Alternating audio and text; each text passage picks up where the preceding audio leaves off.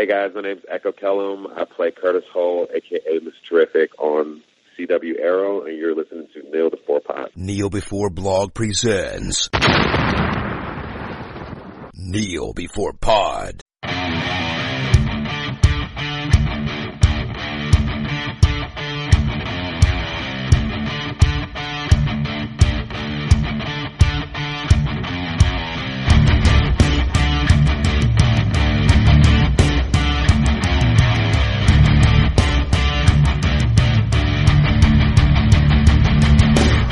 Welcome to another edition of Kneel Before Pod, the only podcast rich in rare earth elements. After our long discussion on Pacific Rim, we're now here to bring you a discussion of its sequel, Pacific Rim Uprising. Back for another round of Monsters v Robots is Kat. Hello. Hello, how are things? Very good, thank you. I just came back from the cinema. I just watched Pacific Rim 2, so everything is very fresh. Um, I have a lot of emotions, uh, so let's unpack them while they're while they're bubbling up. Is it is it fresh yet fading by any chance? well, we'll we'll discuss this. We'll- we'll see, Um, we'll see. we'll discuss this a little bit. We'll see if Yeah. you even remember having seen the film by the end of the podcast. See how quickly it leaves. so, without spoiling, what did you think of it? Worthy sequel, rubbish sequel, okay, somewhere in between. Um, I thought, I mean, it wasn't nearly as iconic as the original, but as a sequel, I thought it was solid. I thought it builded on the story and kind of the, the mythology of the world quite nicely. Um, it introduced some really interesting new characters. We saw some familiar faces turn turn up again. Um, the storyline is once again completely ridiculous, but it makes sense in universe, and so that's fine. Um, it felt very 2018. Uh, not always in a bad way. I don't, I don't, you know, I don't mean to trash it by saying this. Um, there's some dated memes which feel slightly out of place. Um, particularly in the context of this is an alternate version of our world, and so to to imply that these memes exist in the Pacific Rim kind of world um, is is a bit jarring. I, w- I wasn't sure what to make of it, um, but we'll we'll get to that later. Um, th- they do add to the tone of the film. There, there's an element of comedy that's stronger, I think. Um, the demographic definitely skews younger, and you can tell. Um, it's it's it's definitely intended for a younger audience than the original film was, uh, and that's reflected in the age of the new characters who are teenagers. Um, ultimately, that's not necessarily a bad thing. It's just a very noticeable difference. Tonally, the two films have quite a different feel to them. Um, not necessarily bad, but just you know, it is it is what it is. Uh, how about you? What did you think? I liked it. Along the same line as you, I kind of thought it's not as good as the first one, of course, but it was way better than I expected it to be. Oh, for sure. Uh, it's very well paced. The characters are serviceable enough. Although I do think there's an awful lot going on. There's far too much going on. There's Yeah. too many ideas in there, and it's you know it's pick one and, and run with it rather than Yes. you know, Yes. throwing everything at you to, to see if it sticks. Definitely skews younger, uh, although the kid characters manage to not be annoying, which I'm always a fan of. I like it when I can tolerate people. Um, action was great, although a bit Transformers ish, as I feared. which I yeah. suppose was, was always going to happen. But yeah, I thought it was a, I thought it was a good sequel. Um, set set things up nicely for a potential franchise if it ever makes enough money. Although I've seen it twice, and I was one of like ten people in the cinema each time, so Yeah, we'll see. based on my very limited cross section of, of box office checking, it's not probably not going to do all that well unless it you know shoots to high figures in China. I think it did reasonably well in the US as well. I'm sure I read that it, it stole the box office from Black Panther that weekend. oh, interesting. Um, potentially. Uh, although that's Black Panther and it's like sixth week or something like that, so you know some diminished returns are to be expected. Yeah. Yeah, but it was it was decent. Uh, I really enjoyed it, much more than I thought I would. Um, Absolutely. I had a really good time. I think, you know, at no point did, you know, the smile leave my face. I really, you know, like I had a good time throughout, um, and that's definitely better than what I thought it was going to be. Um, so, so definitely props for that. And as you said, the children were not annoying, which I was kind of, kind of worried about going into it, knowing that, you know, there's, there's a bunch of 15 year olds in there. I'm like, mm, I don't, I don't know about this. Yeah. Uh, but actually they, they were all kind of decent characters. Um, I liked where they took the story. Um, as you said, a good setup for a franchise if, you know, that is in the cards. They they have the option to do it. Um, very few qualms with it story wise, I would say. As you said, um, th- there is a lot going on, um, and that's that's one of my issues. Uh, but we'll get to it in the in the spoiler territory because I want to talk about it specifically. Yeah. Um, but yeah, overall, yeah, I think we both went into it with a sense of dread, as as reminiscent of of the last podcast we recorded of the uh, for the first film. We were both kind of feeling like uh, this is this had better not be terrible, um, and it wasn't. Uh, it's not. It's not Pacific Rim. It's Pacific Rim Uprising, and you know that's that says a lot. It's fine. Um, yeah. Yeah, so on that note, are you ready to do a neural handshake and get into spoilers? Just dig deep. Let's do it. Good, okay. I will initiate this neural handshake. Pilots ready to connect. Two pilots engaged in neural bridge. Ready to activate the Jaeger in three, two, one.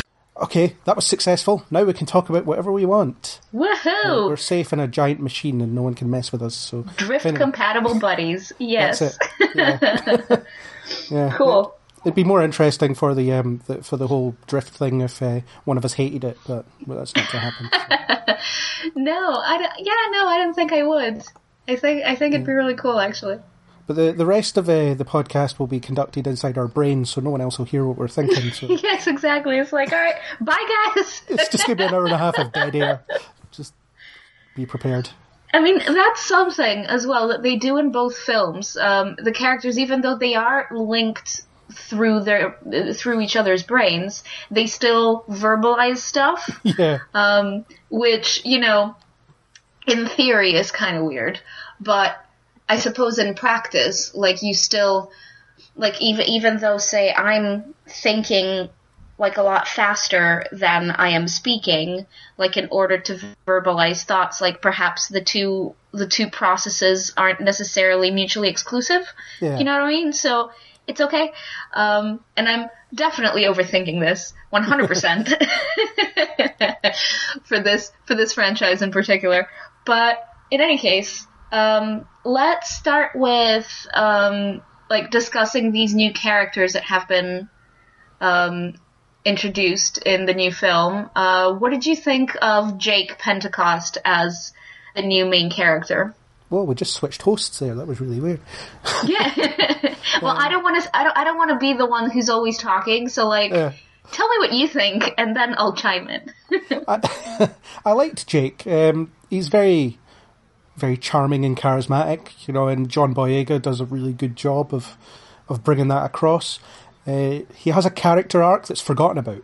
It just, you know, it starts off being about something, and then yeah, it just it resolves itself kind of off screen, and then it's kind of, I don't want to be a ranger anymore. And then by the end of the film, he's like, I'm fully committed to being a ranger again. Yeah, it's I am definitely a ranger now. Yes. Yeah, when, when did When you did decide that this? happen? Yeah. Five minutes ago, you didn't want to do this.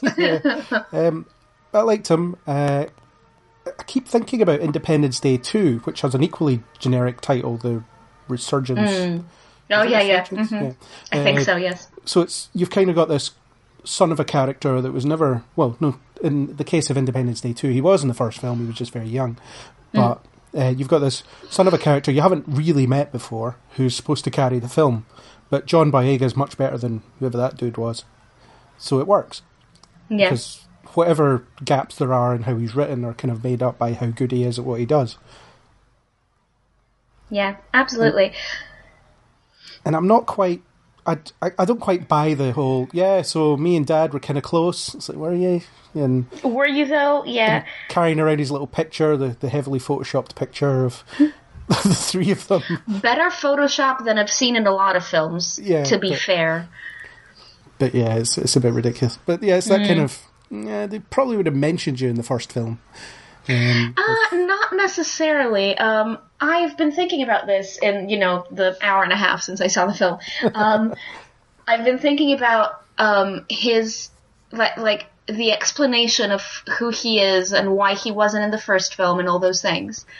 I was satisfied with it. Um, I was thinking about Stacker in the first film, you know, and how he was very, he was, uh, um, what what was his phrase to Raleigh? He he should be a fixed point. yeah, You know, he isn't a person. He isn't Stacker. He is the marshal. He is, you know, in charge. And that's who he needs to be to people.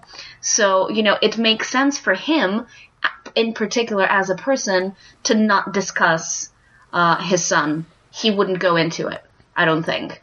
Um, you know, the, the, maybe the- before he blew himself up, he would though.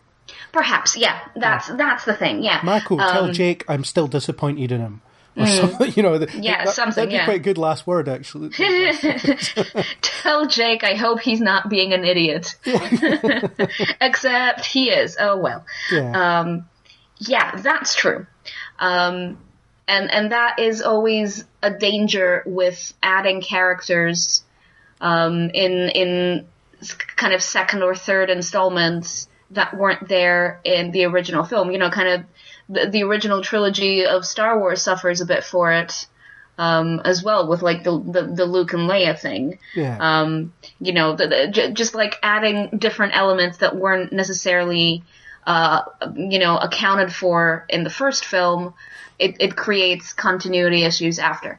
But I, I feel that like they mostly did okay with it. I liked the relationship with Mako. Um, I liked.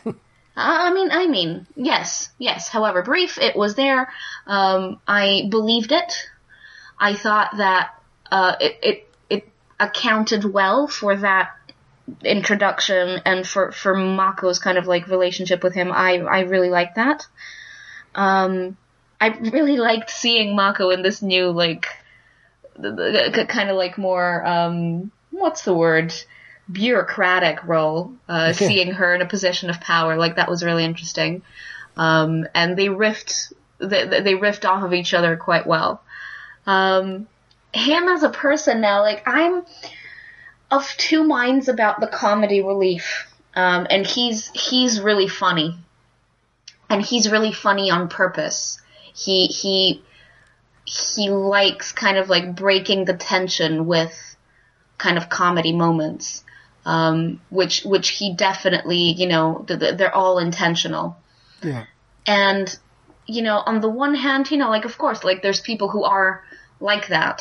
Um, and this could very well be a coping mechanism for, like, all the kind of un- unresolved daddy issues that he carries, um, and, and wanting to prove himself, but also, like, feeling like he has nothing to prove because he's kind of useless. Like, like, like, all of these things c- can be hidden behind that comedy. That does work uh, in terms of in terms of characterization. Uh, on the other hand, uh, at some points it felt a bit a bit heavy-handed. The comedy, a bit, you know, like all right, must we, must we right now? Um, I don't know. Uh, and as I said in my spoiler-free kind of section, I'm not so sure about the meme situations. Like when he he takes some hundreds and thousands to put on ice cream and he like salt bays them. And it's like that's a very 2017 thing to do. um, and that's that is extremely dated. It it works for the audience, you know, like it's going to get a couple of laughs here and there. Yeah. But in the grand scheme of the story, what does that imply? Does that imply that Salt Bae happened in Pacific Rim universe? You know, like who is this guy in the Pacific Rim world? Because like technology is different. Like are memes the same? What's what is going on? Um, I wasn't I wasn't quite sure about that. Um, I, d- I don't think that they've overthought it to the extent that I have. They probably just went, ah, it's a funny moment, just put it in there, it's fine. Um, but it does it does bother me a little bit in terms of um, like in universe, like what's what's going on here? Yeah, it's a bit like in Bright when um, they they kind of forget that it's uh supposed to be an alternate reality until it's con- you know when it's convenient to do so. Um, although this isn't the Bright podcast, but uh, I say that because I recently watched it and that was my immediate thoughts. Like, there's a bit Yeah. where the Alamo's mentioned in that film. And it's like the Alamo, two thousand years ago. Like, nah, that Yeah. wouldn't have happened. But I don't know. Uh, it's just one of those one of those things. It's it's a very small thing though. I don't think it breaks the universe, you know. Or, and and maybe it's not meant as a meme. Maybe it's just a thing that he's doing, you know. And it's or maybe he invented it. Who knows? Yeah, perhaps, perhaps. Um, yeah, as I as I said, I think I think it's probably just like a funny moment that they decided Yeah. to keep in there uh, without much, you know, deliberation over that. Um, and it's okay. It it worked. It got me to laugh for sure. So, uh, you know, guilty as charged. Yeah, um, and Jake's a good lead. Um, I mean, the, the film is kind of muddled in that there's several people that could almost be the lead, but you know, he's the first person you see, so therefore uh, he's he's definitely a lead, uh, and he carries it well. Um, I want to see John Boyega and more stuff, you know, and obviously he has Star Wars, but not for much longer, probably. You know, and I don't think we'll see him after the next one. So. Uh, he's in need of a spare franchise to kick around. You know, Marvel haven't picked him up yet, so uh, this could be it, or or maybe not. It depends on how it does. But um, Yeah. but yeah, he's good. Uh, I liked his back and forth he had with with Nate, who is um, you know, or Scott Eastwood, who is Yes, looking and yeah. sounding so much like his dad these days. Mm-hmm, In a couple of years, we'll have a spare Clint Eastwood. It's fine. True. I'm sure he's already being eyed for the Dirty Harry remakes. Hundred percent. And I would watch them. Yeah, and, and it's quite good because it, al- it almost means you have Clint Eastwood in this film, which is good enough, you know, because he's he is quite good, although there's less to his character than, than there is Jake. He's just kind of there to, to be the almost a pseudo antagonist, but even that's forgotten about.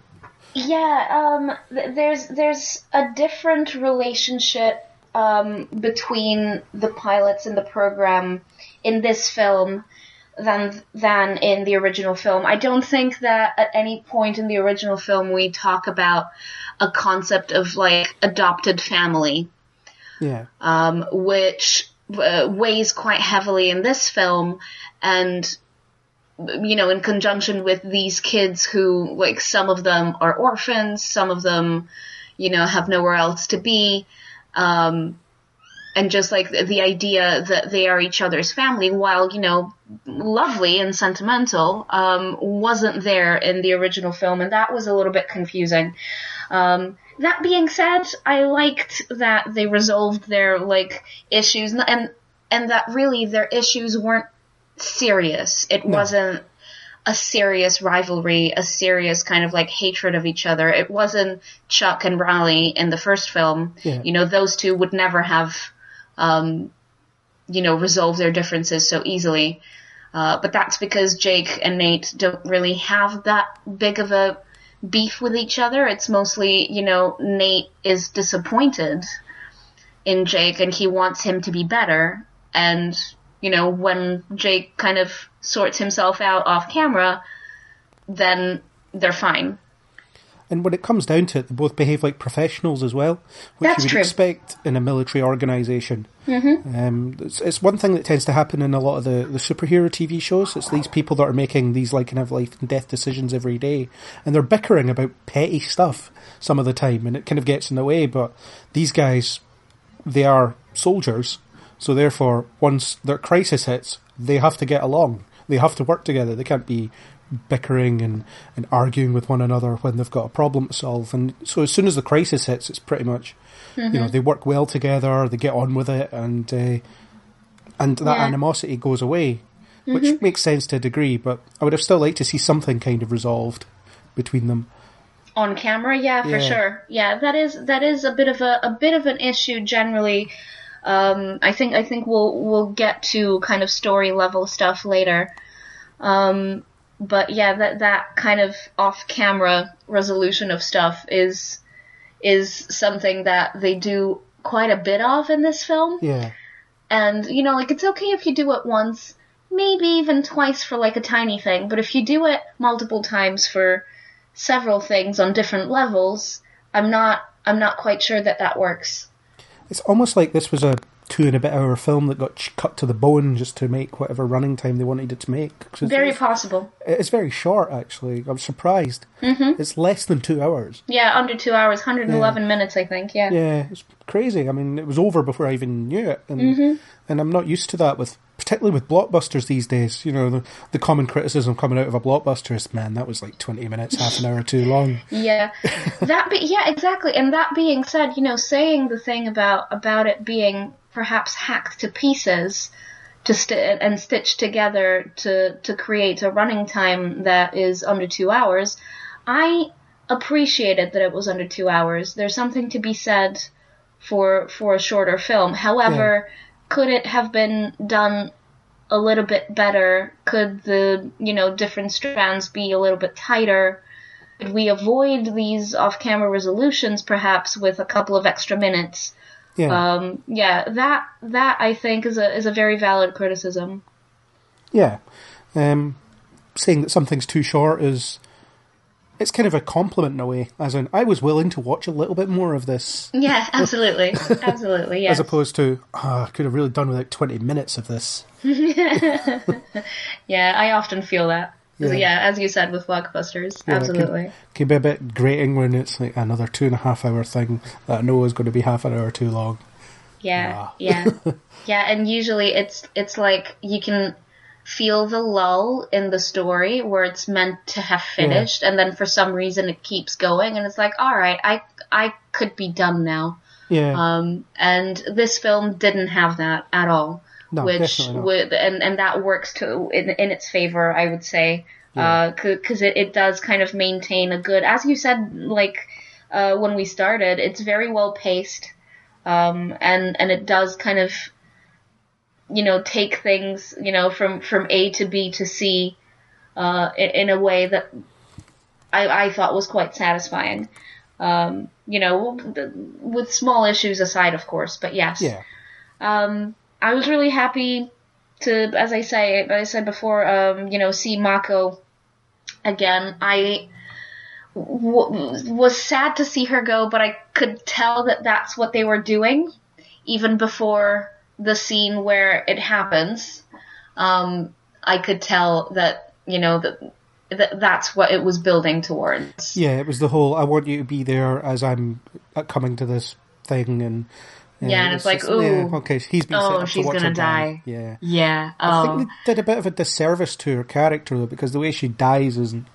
It's not that noteworthy. She just kind of sits in a helicopter and and Hmm. it happens, you know. But the, I mean, the moment where Jake jumps forward to try and catch her, that's well, where Gypsy Avenger, piloted by Jake, jumps forward uh, to try and catch her was was well done. You know, it, it did have it did have the right emotional beat to it, and um, as well. And then when the finger scratched along the side of the, the helicopter as well, that was it was quite well done.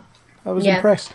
Yeah, I liked I liked the scene itself. Yeah, Um, perhaps it wasn't the kind of death that she deserved, but at the same time, often, you know, people and characters who have been, you know, heroes in the past, the deaths are innocuous, and that's, you know, part of it. yeah, Um, so so that in itself is not so much a problem for me. Um, I did I didn't like how predictable it felt. With I I could have done with without that. Um, and I don't know that it was necessary uh, for for Jake's growth, for example, because I, I don't No. really think that he's a different person after it happens. It's just you know like a sad thing that happens that you know kind of lets lets this familiar character go yeah, and yeah, I'm not, I wasn't super there for that. But that that being said, like some uh, someone of the old cast had to die Um, Yeah. And since pretty much no one else came back apart from the two scientists, I suppose it had to be Mako. Um, I have to, I'll, I'll say it now. I am very disappointed in that we don't find out what happened to Raleigh. That's really weird. He's mentioned once. Yeah. Um, although, have you read offhandedly as well. Yeah. Uh, I think he's is it twice he's mentioned maybe. Yeah, he's he's certainly mentioned. Once by name. Yeah. Yeah. Um, yeah. Have you read the tie-in novel yet? The the prequel. I haven't. No, you need to tell me about it. Well, I've read. I haven't read all of it. I read some of Mm. it. Eighteen percent, according to my Kindle. Ooh, okay. Yeah, it te- it tells you what happens. I mean, uh, do you want me to spoil it for you? I'm going to spoil it for listeners, but No, oh, the, yeah, yeah, go on, go on. I want to know. So um, the reason that Mako isn't piling at a Jaeger is because she can't. Um, apparently, when in the alien universe, she was exposed to a lot of radiation, and that's kind of screwed her up a bit. And uh Uh-huh. what happens is Raleigh is exposed for a lot longer and dies as a result. So my prediction about he dies of cancer was almost right. Yeah. Yeah. See, like, I would have liked. Why wasn't he on the memorial wall then? I was wondering that others? myself. It was yeah, like the, the Russian people were there, you know. Yeah, everyone yeah. else who died in the first film. It's like, nah, nah, he didn't die in combat with a kaiju. He doesn't deserve to be on this wall. right you know? like yeah like that that doesn't that doesn't seem right um i uh was talking to someone earlier and they said that um maybe they are keeping him you know kind of in their arsenal to bring him back in a third film but then that wouldn't make sense with the tie-in because why would they to publish that that though? You know, it's it's one of those. Um, it's like the Star Wars expanded universe, where it's, everything is canon until it's not. Hmm. You know, and uh, unless explicitly contradicted by something that's on screen. So um, yeah, but they didn't bother wrapping his story up in any way. It was just no yeah. Um, he's not there and Mako is, and that's it. And you don't know Right. why. So um, maybe his absence on the memorial suggests that in the universe of the film, he's not dead. So the, I mean, the book doesn't have to tie in uh, if they don't want it to, because let's face it, not many people will read it.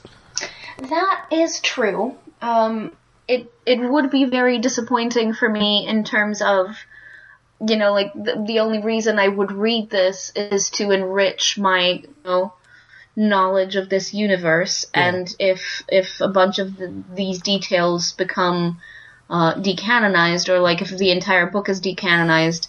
It's you know it's the same reason why a lot of people have beef with the Last Jedi. You know it's like just taking taking uh, and the Force Awakens as well, like taking decades worth of canon information that people have emotional investment in, and then just going, nope. um, obviously, you know, not the same level of attachment here, No, but it bothers me. Like, I really like continuity, and I like, I like it when it's done well, and I feel that mostly, like the the, the two films, have a really good continuity, um, and I would really hate to see that being disrupted. But I suppose, I suppose that depends on a lot of things. It depends on how this film does, and so if we get a third film, um, I mean, I do expect it to do well in China with with the co-production and stuff. yeah. Yeah. Pacific Rim Revenge is my prediction for the title. Of this mythical third film. yeah, Pacific Rim. Now it's on. yeah. Pacific Rim, now it's personal. Yes, yes. Into the jungle. this time it's personal. yes. Um, Um. yeah, so the kind of handling of, of Mako and, and Raleigh. I mean, Raleigh's not handled at all, he's just mentioned, but certainly with Mako, Yeah. she kind of appears and, and there's that idea of, um, you know, there's the idea that she's important in this world because her opinion holds a lot of weight. Uh, Yeah. And you could have probably accomplished the same thing if they just chucked her in a coma. You know, if she's on, if they only want her in five minutes of the film, or well, relatively speaking, five minutes of the film, it's not much more than that actually. Uh, then chuck her in a coma and maybe she wakes up at the end. Who knows? But um, Yeah. that would still accomplish that she's not there for that important vote thing, and Yeah. you know you don't have to bring her back. You don't have to kill Mm. her off, and then and then Jake's got a reason to not be that upset for most of the film. Mm-hmm. Because you know he's just kind of like, yeah, so my sister just died, but you know, whatever. I'm just putting on normal clothes and I'm okay now. And that's Yeah, yeah. That's how I deal with grief somehow. wear clothes weird. Yeah. uh, yeah, so the handle. I mean, the the other characters that came back, uh, Newt Hmm. and um, the other one, And Hermann. Hermann. Yes. That's it. Yeah. Uh, Yeah. I like to call him Burn Gorman because that's the actor that plays him. Yes. Um, both completely changed. One with good reason, the other not so much. Um, Her- Hermann Hmm. I was thought, yeah, very I was different. thinking about Hermann actually. I was thinking about Hermann and why, like, and how he's just so like so much more open now. I've and been digging thinking through about entrails, which is something that he didn't do. he didn't do, but but I like imagine if, like, I was just thinking about how we leave him at the end of, of the first film. Uh, he's he's you know, agreed to like the the terrible act of drifting with a kaiju. Um, He's you know kind of opened himself up to friendship with Newt, which before he you know wouldn't even entertain the possibility of. Um, and I was thinking about the ten year gap Mm-hmm. and how that would have changed him in terms of you know like we leave him having you know attempted this. How has his science changed or like his approach to science? Is he much less theoretical now? Because before he would only do you know calculations on a blackboard and now he's actually like in a lab making experiments getting his hands dirty as you said willing to like put his hands in, in kaiju entrails and things like that's yeah that is quite a big change but i don't think it's unjustified. I think that it does make sense for his character to have said okay you know maybe my approach to this was wrong and you know like being a bit more practical with my science will be better for everyone in the end. So i don't know like i don't i didn't mind it His main role in this film is they need a scientist who knows things, and it's Yes. you know every time it's like,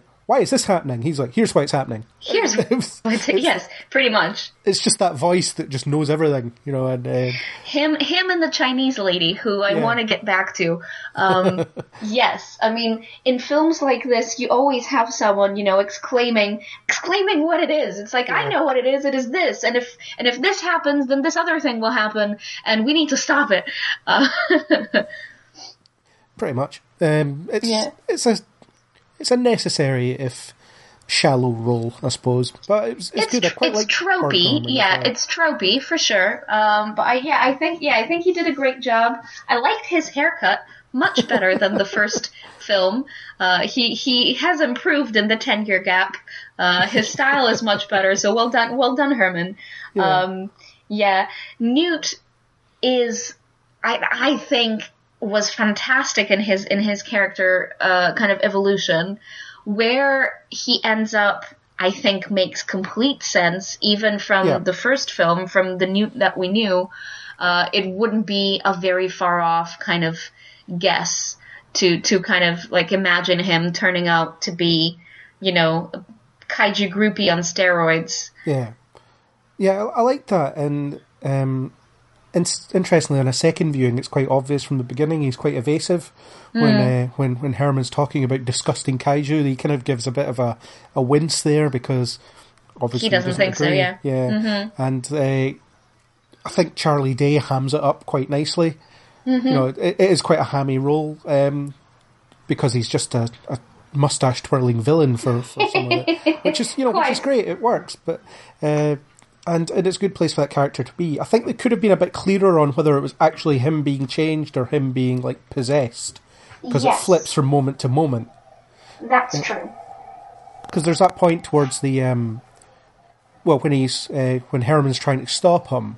He says, "I'm sorry, this isn't me, or I'm not strong enough, or something like that." And so Mm-hmm. it's you know that suggests he's being possessed, but then later on it seems to be him again. So um, I'm not sure, but the I did quite like the twist of he walks into his apartment and then there's like this kaiju brain piece in his in his room.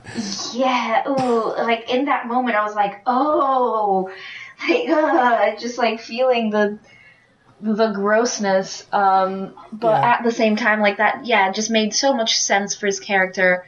Um, Although he yeah, I would have ashamed of it. preferred. You know, No, not at all. I like come that. round for dinner. Yeah, yeah, come meet Alice. And it's like, really, was that was that like a genuine invitation? Because I want to see Yeah, that he scene wouldn't- actually he wouldn't Hermann take goes that in. well. Like, what the hell is this? What's going on? and Hermann meet Alice, or rather, you know Alice. yeah. Um, you've met. Hmm, great, great, hmm, great. Um, yeah, I agree. We it, it would have been better if there had been clarity. If if it was him, you know, switching sides, or if like he his brain has joined the hive mind somehow. Um, that that would be it very interesting to explore, and I suppose you know perhaps they intend to. yeah. Um, but it would have been very interesting to have that as part of this film, you know, like like a clearer explanation of what is going on. I feel like it, it's overcomplicated in this film in a way that the first film was not. You know, it was Yeah. it was very kind of clear what happens with drifting and that that's you know you know you you don't by drifting you you don't kind of assume each other's brain or like each other's personality traits or anything like that. Um, so so what is going on there uh, with that connection? Are the, the these precursors like something something else? Do they have kind of like different powers through the drift? Like that, that what is happening? Basically, is my question. Um, but that being said, in terms of Newt being the bad guy, um, it was good. It was, you know, slightly heartbreaking because he's, you know, the doofy uh, scientist. He's likable. He's definitely likable in the first film. We've, you know, we bond with him by the end. You know, he's Yeah. he's part of the part of the team of good guys, and to see him flip around, it's kind of devastating. But at the same time, I was glad it wasn't the Chinese lady. Um, because the would be too the obvious. implication, yeah, the implication at the beginning that the Chinese lady is nefarious and has something to hide, and you know, maybe she set up this this attack um, on the city with the with the rogue um, Jaeger, etc. I like that, and I was hoping that you know it would turn out to be something else. I, w- I have to say I wasn't expecting it would be Newt. Um, I have to say it wasn't it wasn't in my realm of like possible theories, um, but it was an interesting, a, a very interesting way to to resolve that. Um, speaking of the Chinese lady, um, it's it was kind of like you know knowing it's a Chinese co-production kind of makes you think, well, she's she can't be the bad guy because this is a Chinese co-production they're- they, they Yeah, don't they don't want to seem short, like the bad guys. Yeah. Um, so I was like, okay, so what's happening here? Um, she does do a bit of a 180 at some point. Um, she goes from, you know, stern sciency slash business lady to battle trained engineer, um, without so much as a thought, you know, it's just kind of like, oh, okay, yeah, I'm just gonna like help you guys now and like put my hair down and change my shade of lipstick. Yeah. Um, Yeah, it because was, she was quite cold and you know and uncompromising early in the film, and it's when Yeah.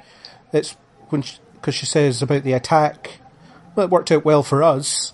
And, Exactly. and Newt's the one to say, "Whoa, that's that's that's kind of dark." yeah, like, that's cold, yeah. hmm Uh, 'cause, you know, they they voted for our stuff now, so that's all good. You know, there, there's some good in here, and and up until up until the point that she you know remotes to the the scrap uh, to scrap her, she's very Mm-hmm. kind of yeah, she's she's very kind of standoffish, and then becomes one of the team, quite- and it's one yeah, of those she's things. quite cold. She's quite yeah. I'm not. I'm not. I'm not quite sure that. I mean, I mean, it does work because everything's just kind of happening in that moment, and so we accept it. It must be um, from that but- second act that was cut.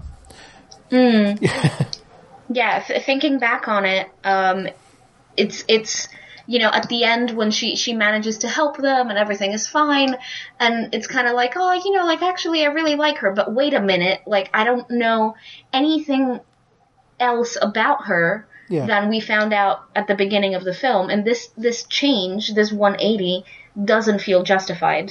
Yeah. Um, And, and I mean, come to think of it, we never really find out why she is so keen on those drones at the beginning. Why this is like her mega plan. We don't really know why. She just has come up with this and has the money, and so you know, does it. Yeah, but why? It's a good question. Yeah, it doesn't Yeah. seem interested in, in answering it, but it, it gives the, the Chinese star some time to, you know, sit stand in the spotlight for a bit, and, and that's fair enough. I think, um, you know, Hmm. Oh, she does quite well. Yes. in pretty much every Hollywood film she's in, she's occupied that role. You know, Mm-hmm. the the Great Wall, for instance, she's more of the protagonist than Matt Damon is. Ooh, okay. Um, you know, and s- uh, I don't mind the Great Wall actually; it's not too bad. Uh, I never saw it. yeah, Skull Island, she's pretty prominent as well. Oh, that was her. Yes. Yeah, Yeah. it's- okay. hmm Those are the only Hollywood things I can think of that, that she's um, she's been in, and IMDb. Yeah. gr- agrees with agrees with me. So Oh, it's one of those quite a big actor in China, not so much in the US, but Yeah. you know is given the screen They're time pushing of a big her, though. the US. You know, Yeah. Yeah. They're, they're definitely pushing her to to Hollywood for sure. yeah, Um. Yeah. No, she does. She does quite well. Um. And I would love to see her in more things. Absolutely. Um. I think you will. Mm-hmm. Mm-hmm. Yeah, over the next few years, I think she'll turn up in more, especially more franchisey stuff if they want the Chinese market. It's Exactly. Yeah. you know it's. I was, it's a necessary thing. I was, you know, it's not necessary evil because it's not evil to cast Chinese actresses and No, no, no, Western absolutely, yeah. productions. But I suppose it's in the sense of this is what the Chinese financiers want. Mm-hmm. Fine, you know, uh, it doesn't get in the way. You know, the- No, not at all. th- that role Yeah. Mm-hmm. could be occupied by any character, so fair enough. And and maybe she was replaced. You know, at the end of the film, maybe there was another character that she replaces. Uh, Hmm. For example, Nate's girlfriend, whose name I've already forgotten. Jules was her Jules, that name. was it. Yeah. I want to talk about Jules. I want to talk about Is the there much to implication. talk about? no, she's in it for uh, you know to be eye candy for like I think a grand total of four minutes of screen time, but uh, the implication and this is and this is a very queer reading of this, and I'm hoping that you know it will reignite fandom, the the Pacific Rim fandom that I love so much. Um, who knows? Maybe maybe it will kindle something. But the implication, all right, that she is kind of into both Nate and Jake and with the added implication that Jake thinks Nate is sexy, um, Yeah. makes me think of like like a very nice kind of like triangle situation that would be very interesting to explore. Um, although I don't think that they'll go for it, but the fans will go for it, and that's what I'm here for. I'm here for the fan fiction and like the stuff that will come out of it. Like I'm just yeah, like I hope so. I hope I'm not the only one who saw this. Um, Well, I think, I think I think that's pushing, it. pushing it partly, uh, or maybe the whole. I don't know, maybe a kind of modern open relationship sort of scenario. She's like, I've got room in my life for yes. both of you. You know, Pretty is, much can- exactly, yes. can their egos let there be a room in her life for both of them? That's a question for another film. Quite, quite right. Yeah. Um, yes, but it's it's true that she she very much was in the background, just like to be good looking, uh, sit there and look pretty kind of situation. Which Push the you know, holograms around. She did a lot of that. Oh yeah, that is true.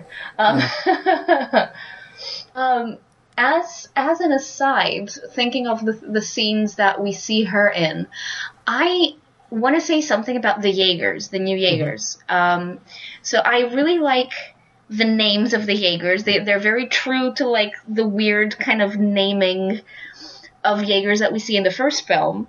You know, we have we have Jaegers like Saber Athena and um, Bravo something or other, but Bracer, Omega, and uh, the, like I, I don't know what the third one is. Um, Looking them up.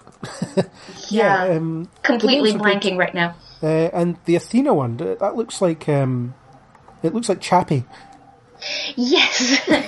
yeah, I wanted to say about the designs that this is where the Transformers element comes in. Yeah, and it bothered me a little bit in that the original film had, you know, a distinctive look for each of the Jaegers. You know, they were all very different looking. Uh, the the weapons they had and like the different capabilities uh, were very much tailored to the pilots.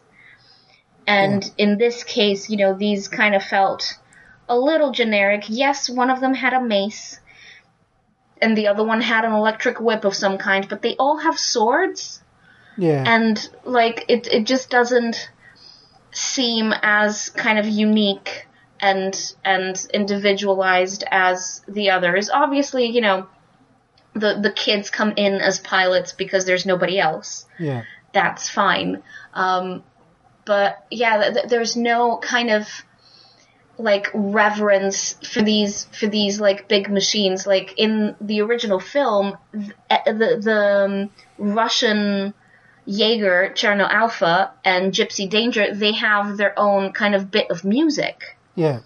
Um, and there's none of that in this. And it kind of bothered me. You know, it was just kind of like, here's these big machines. And it's like, well, Jaegers are more than that. And to, to reduce them to just being these, these big machines, I was, Yeah, they're Very disappointed, well, yeah. You know, it's it seems that anyone can pilot any of them. yes, Yeah. I didn't um, like that. The I names were say. Guardian Bravo, Bra- Bracer Phoenix, and Saber Athena, and Oh, Gypsy thank you. Avenger, of course. Yes, yes, of Yeah, course. but I can't remember which one's which. I know that Saber Athena is the Chappie one. Yes. The other two, I can't remember which one is which. So yeah, the bracer, I think the bracer one is the one that uh, the three kids pilot together. It's it's the one with the mace, the kind of chunky one. nope, that's Guardian Bravo. Oh, okay. Yeah, I'm just looking at pictures of them. I thought Oh Guardian no, Bravo no, was um, the one with no, the you're. Hmm. right. Yeah, Bracer Phoenix is the mace one. It's just the diagram I'm looking at doesn't have the mace, so it must be an older Ah. diagram. Oh, okay, okay, okay. Yeah, Guardian Bravo's the um the one with the whip. The one with the whip. Okay, yeah. Um, yes, like even though like they do have some subtle differences, they're kind of generic looking, just kind of you know Transformers-y. Yeah, and yeah, I wasn't a big fan of this. But you know, part part of what really made the first film have an appeal to me was you know that the Jaegers felt like they had personalities somehow. yeah. Well, I Um, remembered all of them after mm-hmm. only seeing it once. Yeah, Yeah, and because they were distinct enough, and even though there's, you know, well, Cherno Alpha gets most to do out of, you know, out of the expendable ones. Mm-hmm. Um, but yeah, even Crimson Typhoon has, you know, well, it's the three arms and the three red, arms, and it's red. Yeah, yeah, yeah. Yeah. Um, although you do get that fanboy or fangirl moment from Athena, uh, from Athena, Amara. Uh, Amara, yeah. You know, when she arrives, she's like, "Oh my god, it's that one, and it's that one," and her kind of her connection to Saber Athena when she saw it, I was like, "All right, that's got to be the one she's in later." And actually, it isn't because she's yeah, because she's in um, the Bracer Phoenix one. Um, but yes, I I actually really like that about her that she's a Jaeger fangirl. Yeah, Um, you know, and, and that she really likes uh, all these different ones, and that she knows she knows a lot about them and stuff. I I like that she she builds Jaegers, and that's like her her kind of thing more so than being a pilot. That's very interesting. Um, and very interesting to have like a really young girl do that. Um, That's quite badass. I, I thought she was a really good character as well. The way she, um, I mean, her kind of journey, I suppose, was very similar to Mako's. She loses her parents in very Yes. similar circumstances, and um, although her upbringing is different, as in it's implied that she essentially raised herself, uh, or maybe there was some kind of orphanage stuff that you don't hear about. But yeah, and there's almost that she has to learn to take the leap because um, she jumps into Gypsy's hand, but it doesn't come across very well. You know, she refused No, to jump. yeah, it's- and, yeah, Yeah, I, I don't think um, uh, that I liked the parallel with Mako too much here because it's it's too on the nose. Yeah. Um, you know, they It's have a very similar, yeah, of a too similar story where you know th- they came face to face with a kaiju, they lost their family in an attack, You know, it was very much, you know, a big traumatic experience. Uh, but it was so similar to Mako's that I was like, mm, like I get that, I get what you're doing here, like bringing in this new girl, and like she, she is like the new face of of this kind of like generation. That's fine. Um, but I, I don't know that we needed to have like a very similar kind of traumatic backstory here. I- I don't know that it in works. the drift, which is the same, exactly the same. Exactly, yeah. Like she gets she gets caught in the moment. She she Yeah. chases the rabbit, as they say in the first film. Um, you know, he he isn't able to like shake her out of it. Like It's all Jake's these fault things. for not like, telling her not to do that, though. That's true, and she wasn't really forewarned. That's yeah. Um, but but still, just kind of. Mm, I, I don't know that that was necessary. No, I thought she was good though. She was, she bounced off Boyega really well, and Mm-hmm. uh, she could certainly match his wits with him. You know, when they were Yeah. arguing and stuff like. that. She had a lot of personality, which is good because the other cadets had no personality, um, or they had one distinct personality trait. Like Victoria, she's angry, or Vicky. Yes. Yeah. she would beat me up for calling her Victoria. So yeah. Um, and the others, I don't even remember anything about them. There's one whose dad's a plastic surgeon. That's, That's it. That's all I remember. And then there's the and then there's the Russian boy whose grandmother used to play him the trolling song, Yeah, what was which is hilarious.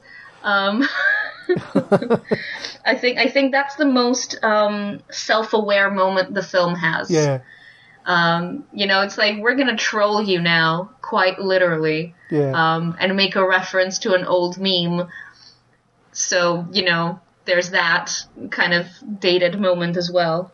and there was a bit where Newt says, "Oh, so we're going with the giant robots again," just as you know, a, as a bit of a, a jab. Hmm. Yeah, it's a comment. It's de- it's, concept, it's yeah. yeah. it's a very direct direct jab. Absolutely. yeah. Um, yeah, she's good. Uh, if there's another film, I'd like to see her progress. I mean, she becomes a ranger at the end, just you know, because there's no one else. Um, so that you know, it's a very it's a very standard Hollywood heroic thing. You know, she's Captain Kirk is in command of the Enterprise by the end of the film because, of course, he is. Yes. You know that that that kind of journey. It's the under pressure they prove themselves, and and that completes the training that they should also have. It's like, no, you did really well. Now we're going to put you through training. Now you've got the confidence to complete training. But I suspect that she's just ready for normal missions after that, which is fine. Um, I think they kill off two of the kids, and you don't really notice as well. When one Yeah, of the yeah, one yeah, of the Jaegers falls, it's like, oh yeah, they're, they're dead, and I'm pinned, and it's like, we'll come back and get you later, and then they don't. But I'm sure they do. It's just once again off camera. We don't Yeah. see it, but I'm sure it happens. and there's a bit of a Power Rangers vibe to all the the, uh, the teenagers hanging around as well. I would know, say so. Yes. and they're getting in giant robots, which is what they do in Power Rangers, uh, which, which I quite like. You know, I, I like the idea of uh, teenagers rising up to to stop it, to stop the the destruction of Earth. Uh, and you know, it's it's very expensive looking, so if you squint, you can almost pretend it's a Power Rangers movie as well. I mean, the robots don't combine, but the monsters do. So, Yeah. which is Yeah. yeah. I don't even want to think about the physics of that. How does that work? You know, it's, I mean, th- there were these weird cockroachy robot things. Yeah. So yeah. yeah, I, I'm not thinking about it too hard. No, no, let's just. It, it happened, Yeah. and that's fine. Uh, that's about it for characters, I think. I don't think there's much much else. Uh, that's Uh, yeah, I think we've I think we've pretty much covered everybody. Yeah. Significant characters, anyway, yeah. Yeah. hmm Um, so, story wise, I mentioned that I think there's a bit too much going on here. And I remember over the years hearing about different ideas that Del Toro had if he was ever to do a sequel. So it was, you know, we might make uh, Newt the villain, we might do uh, Kaiju Jaeger hybrids, we might do drone warfare, we might do this. And, and it's like someone, And they did all of it. someone involved with this film read those interviews and thought, brilliant, we're going to do all of these at once. and it doesn't work in that respect because you don't spend enough time on any of them. So I think the possible Rogue Jaeger plus drone plot is enough for this film. Uh, and then, you know, you have the whole um, Newt as the villain. You could probably hint at that at the end of the film. This presupposes you're getting, like, more films, but um, the post credits thing could be Newt revealing that he was behind the drone attack or something. I don't know. Um, but I think there was too much going on, and it's and a lot of those ideas were interesting on their own. I quite like the idea of these rogue Jaegers cropping up. I mentioned it in the first podcast, although it was more in the context of maybe nations fighting each other because the kaiju aren't a problem anymore. Um, but the drone thing, you know, that's a very real problem that's facing our world today. The kind of divorcing from the humanity of it because it's a drone attack and no one cares because no one actually has to be there to press the press the button and, and kill people. Yes. Um, and you get a bit of that with the pilots feeling like they're about to become obsolete. Mhm. Although it doesn't do anything with it because there isn't time. Yeah, and because the the drones are very quickly kind of disposed of, Yeah. and then the you know so that's that okay um th- th- there's the as you said like the, the, the very quick kind of turnabout of the um uh the the jaeger uh, kaiju hybrids, which Yeah. you know, again, super interesting concept. Lasts about two minutes and then is done away with, which is a shame because I think that was a very interesting concept. I thought, I thought, you know, oh, so that's our big, our big conflict here. Fine, Yeah. and then that's done away with very quickly. The the you know it's it moves on to like uh, oh before that's done away with the the they manage to open these rifts um and the, like the breaches Yeah. And I thought that, you know, oh, so that's going to be the big kind of, you know, moment where everything feels like it's lost and stuff. But then that ends really quickly as Yeah. well. It's like just too neat. Um, and, and the three, the three the thingies that remain, um, the idea as well, uh, this bothers me. The idea that we didn't understand what the kaijus were doing Yeah. when the attacks on the, like during the war when the war was still happening um, they were very much spaced out across the Pacific Rim from from very north to very south and at no point were they moving outwards towards Japan Yeah. Why would one swim to Sydney after coming out of the breach if it was going straight for Mount Fuji?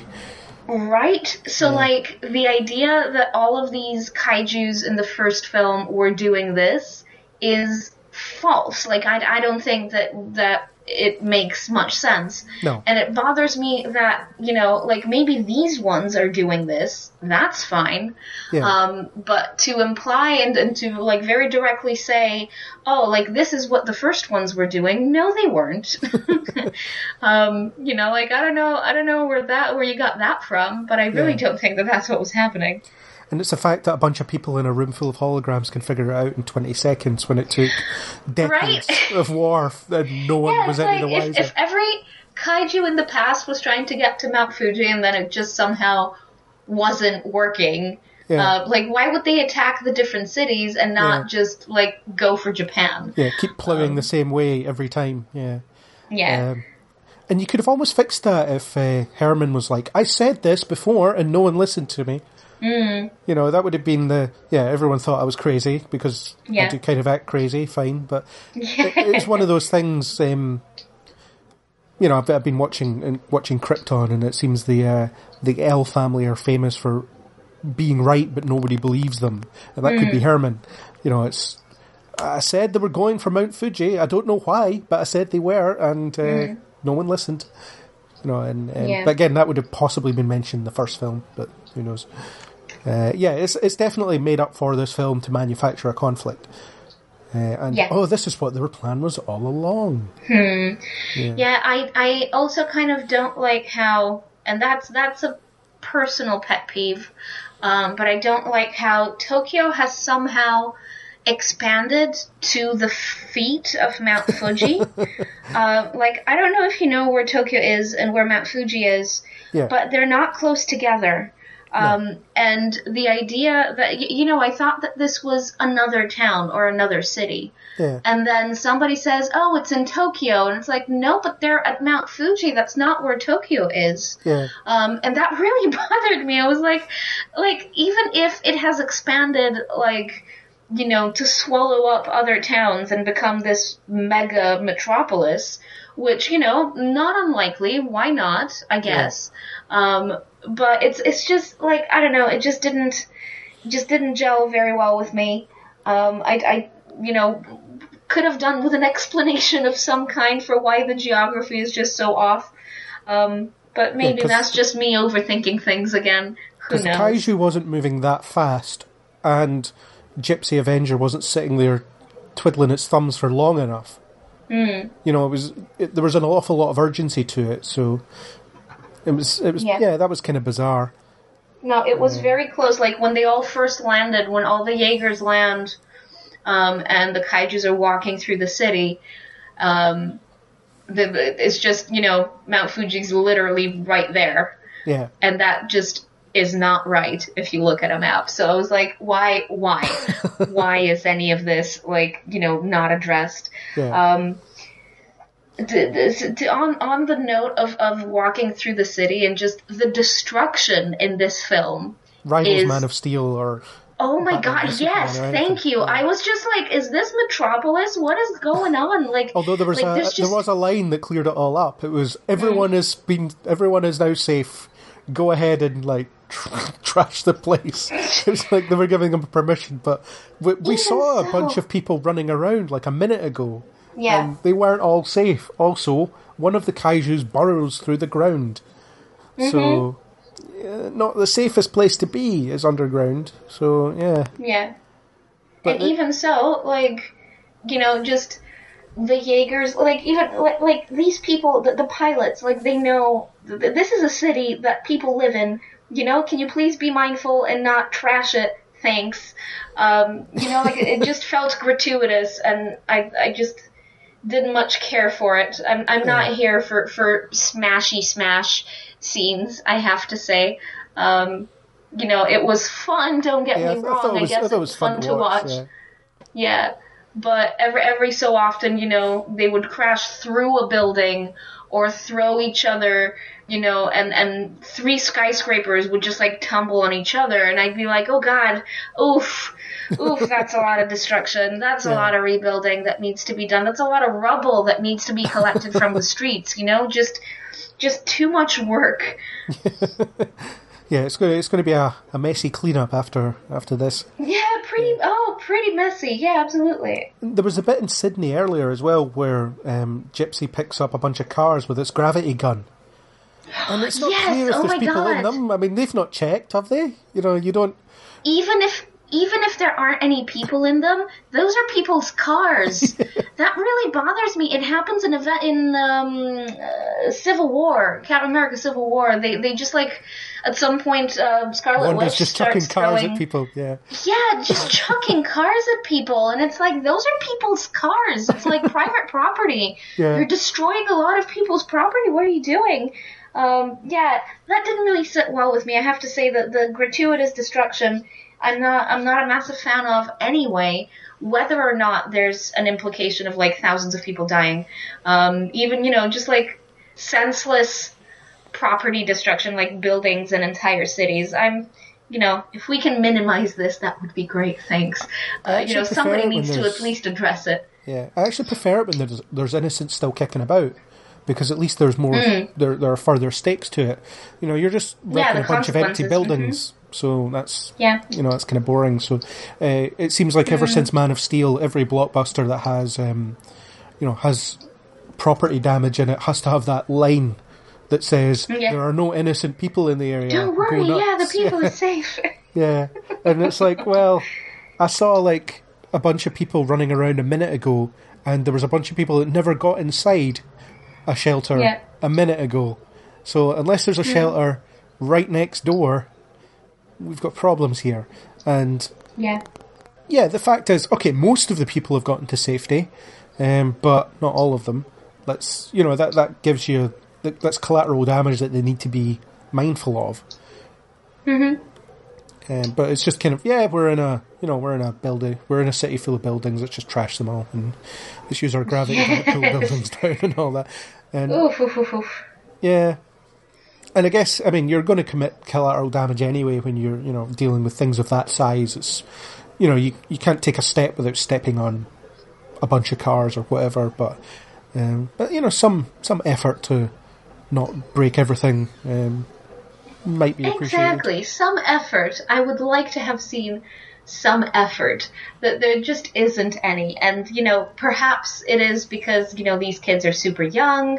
Um, perhaps, you know, I mean, it is kind of a you know very last ditch battle to save the world and so i suppose there's no no time to think of whether you know they, they have to pick up this rubble after it's like well if we don't do this everybody will die Yeah. uh, somehow with, with all this like toxic gas business i laughed i laughed out loud when uh, you know the the the last kind of conflict is revealed Yeah, um, and it's like, oh, if the if the kaiju blood makes uh, contact with Mount Fuji, uh, there's going to be toxic gas like basically everywhere, and everybody's going to be wiped out. It will wipe out all life.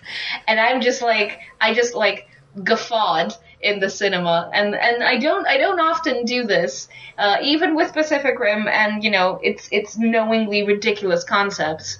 Um, even even so, I'd still be like, you know, I would suspend my disbelief and go, yeah, okay, this works in universe, whatever. Um, but this is not science. This is not like even remotely science fiction. it's like, what is what? How do you explain this toxic gas thing erupting from like everywhere in the world because of Mount Fuji somehow? Like, please explain to me in a way that isn't completely stupid. Um, and so, yeah, like in any case, like I found that to, to be kind of, you know, it, it was the, the one thing that I felt was too much. Um, if there is anything in this film that I kind of went, all right, yeah, no, I draw the line. It was this. I Um, absolutely love the line that Mount Fuji is rich in rare earth, earth elements. Yes. If they're rare, how can it be rich in them? well, because they're only there. That's where they only, like, it's just congregated in, in that one spot on Hermann Earth does in, name a like, this couple of active volcano somehow. Yeah, Hermann does, He name a does, couple of them, but I can't remember what they were. But then it's it's that kind do of thing about we can use them to make rocket boosters. It's like, but they're really rare. Should you be wasting them on that? also, if, you know, this film has taught me two more efficient ways than Jaegers to defeat kaiju. One Yeah. is something in space that you can drop on them. Seems to work. Yes. Um, it's I'm reminded of the, the weapon in the second GI Joe film. You know, it's just a big rod that they drop on London and it levels it. Something like that. You know, much more efficient.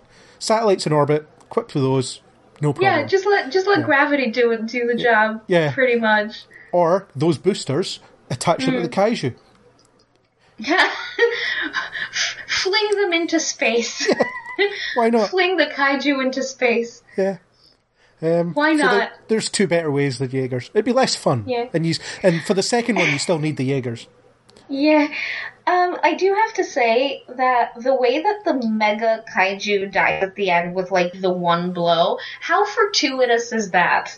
Like, I was like, what if that doesn't work? What if like it's still like jokes on you, I'm fine.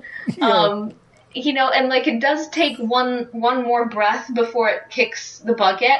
And I was like, all right, here, see, told ya. Um, but then it dies anyway, and I'm like, ah, well, that was a bit cheap, wasn't it? Um, it was once again, you know, the conflict is kind of resolved in a very simple way. And I was um I was actually more concerned about the, the mathematical precision that had been be involved in hitting the damn thing, especially when the booster just flies about all over the place. And, you know, they make it into the sky, and then they're off course, and it's let's fire the plasma cannon. You know, we'll Yeah. um you know the, I think they call it the A team maneuver. You know this. It's not a tank; it's a plasma cannon. But the, the the idea is like right now we're perfectly lined up.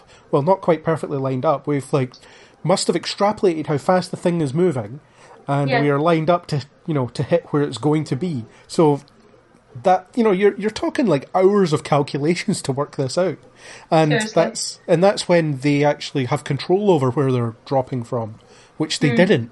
they're just they're lucky they weren't over.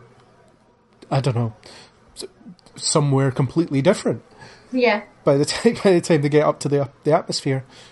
Yeah, uh, I would say that this kind of th- th- this outlandish um, way in which it ends is is more ridiculous than the entirety of the first film combined. I have to say, Yeah. uh, it just doesn't seem plausible, even within you know the universe that it occupies. It still kind of it rings false somehow.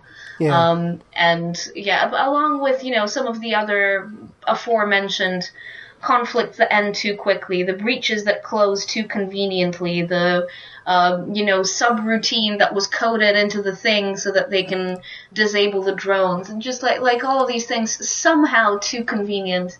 Um, this and- automated company that builds things that no one notices are being built. Mm-hmm. Yeah, that was a bit weird. There's, Yeah. there's got to be someone in those factories just looking to make sure things are working. So, would they? Would someone maybe have noticed a fake kaiju brain getting put inside a Jaeger? And, and the whole fake kaiju brain thing was okay. So now they're cloning them themselves. Yeah, who who did that engineering job? Yeah, Yeah. I- yeah. Who's who's got that kind of level of biological knowledge? Hmm.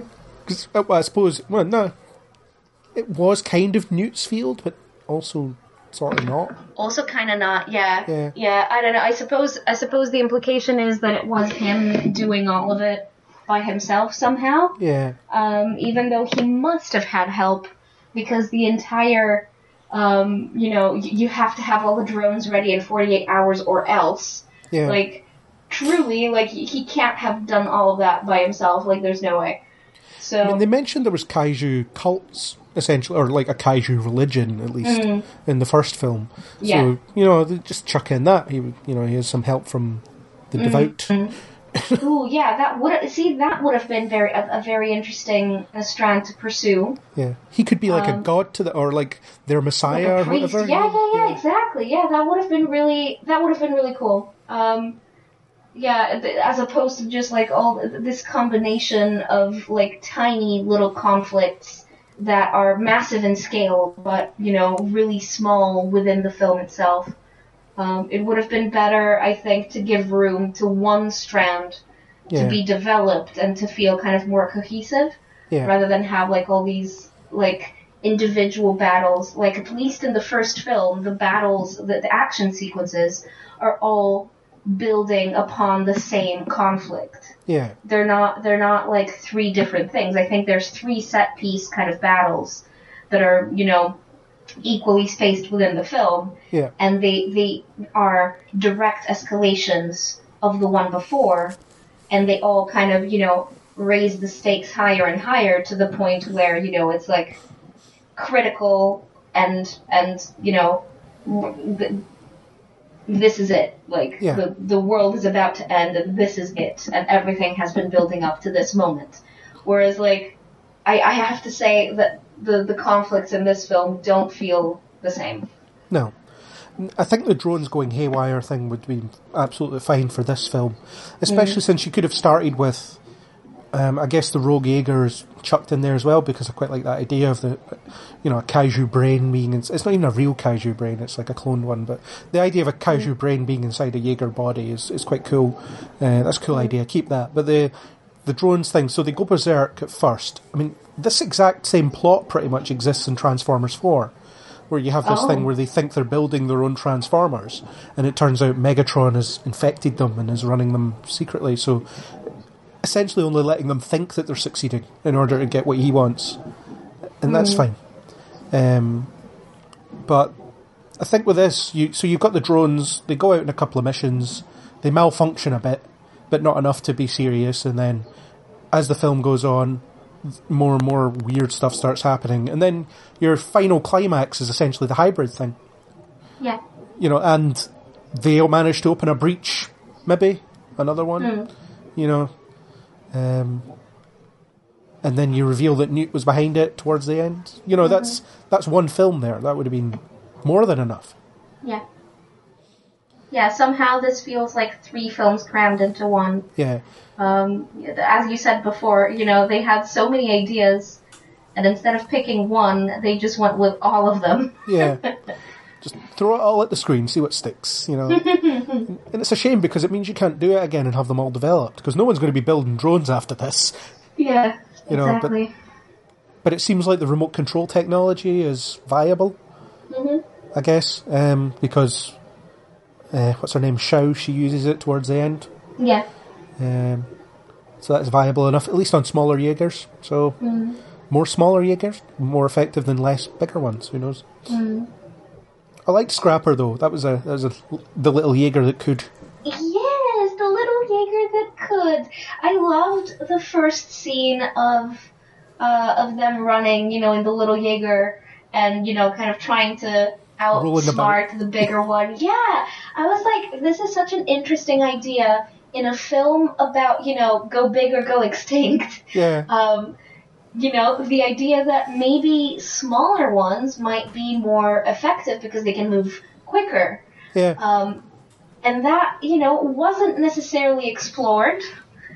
Um, you know, the idea, uh, what, what does the Russian pilot girl say? She says, you know, bigger is better. Yeah. But is it? You know, wouldn't it be interesting if, like, you know, at the very end of the day, bigger isn't better? Uh, that would be an interesting thing to say, you know, for, for a film that's obsessed with giant monsters and giant robots, you know?